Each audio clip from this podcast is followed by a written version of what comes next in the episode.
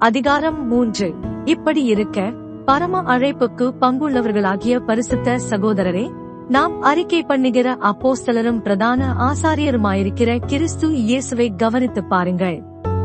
மோசே தேவனுடைய வீட்டில் எங்கும் உண்மையுள்ளவனாயிருந்தது போல இவரும் தம்மை ஏற்படுத்தினவருக்கு உண்மையுள்ளவராயிருக்கிறார்.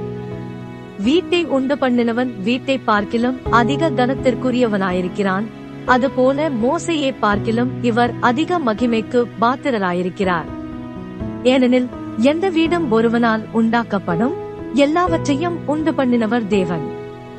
சொல்லப்பட போகிற காரியங்களுக்கு சாட்சியாக மோசை பணிவிடைக்காரனாய் அவருடைய வீட்டில் எங்கும் உண்மையுள்ளவனாயிருந்தான். கிறிஸ்துவோ அவருடைய வீட்டுக்கு மேற்பட்டவரான குமாரனாக உண்மையுள்ளவராயிருக்கிறார் நம்பிக்கையினாலே உண்டாகும் தைரியத்தையும் மேன்மை பாராட்டலையும் முடிவு பரியந்தம் உறுதியாய் பற்றிக் கொண்டிருப்போமாகில் நாமே அவருடைய வீடாயிருப்போம்.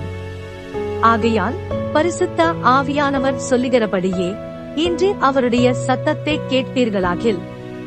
வனாந்தரத்திலே கோபமூட்டின போதும் சோதனை நாளிலும் நடந்தது போல உங்கள் இருதயங்களை கடினப்படுத்தாதிருங்கள்.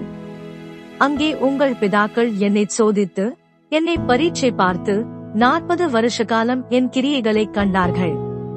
ஆதலால் நான் அந்த சன்னதியை அரோசித்து அவர்கள் எப்பொழுதும் வழுவி போகிற இருதயமுள்ள ஜனம் என்றும் என்னுடைய வழிகளை அறியாதவர்கள் என்றும் சொல்லி என்னுடைய இழைப்பாறுதலில் அவர்கள் பிரவேசிப்பதில்லை என்று என்னுடைய கோபத்திலே ஆணையிட்டேன் என்றார்.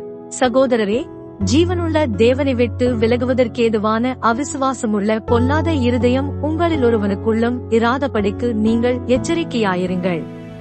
உங்களில் ஒருவனாகிலும் பாவத்தின் வஞ்சனையினாலே கடினப்பட்டு போகாதபடிக்கு இன்று எண்ணப்படுமளவும் நாடோறும் ஒருவருக்கொருவர் புத்தி சொல்லுங்கள்.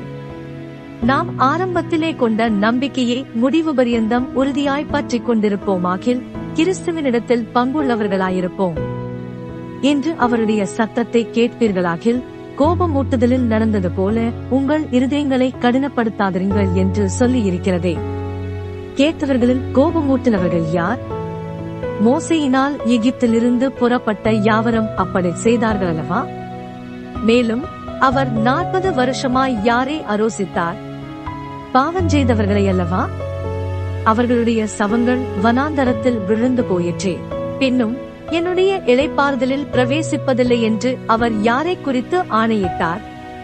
கீழ்ப்படியாதவர்களை குறித்தல்லவா? ஆதலால் அவிசுவாசத்தினாலே அவர்கள் அதில் பிரவேசிக்க கூடாமற் போனார்கள் என்று பார்க்கிறோம்.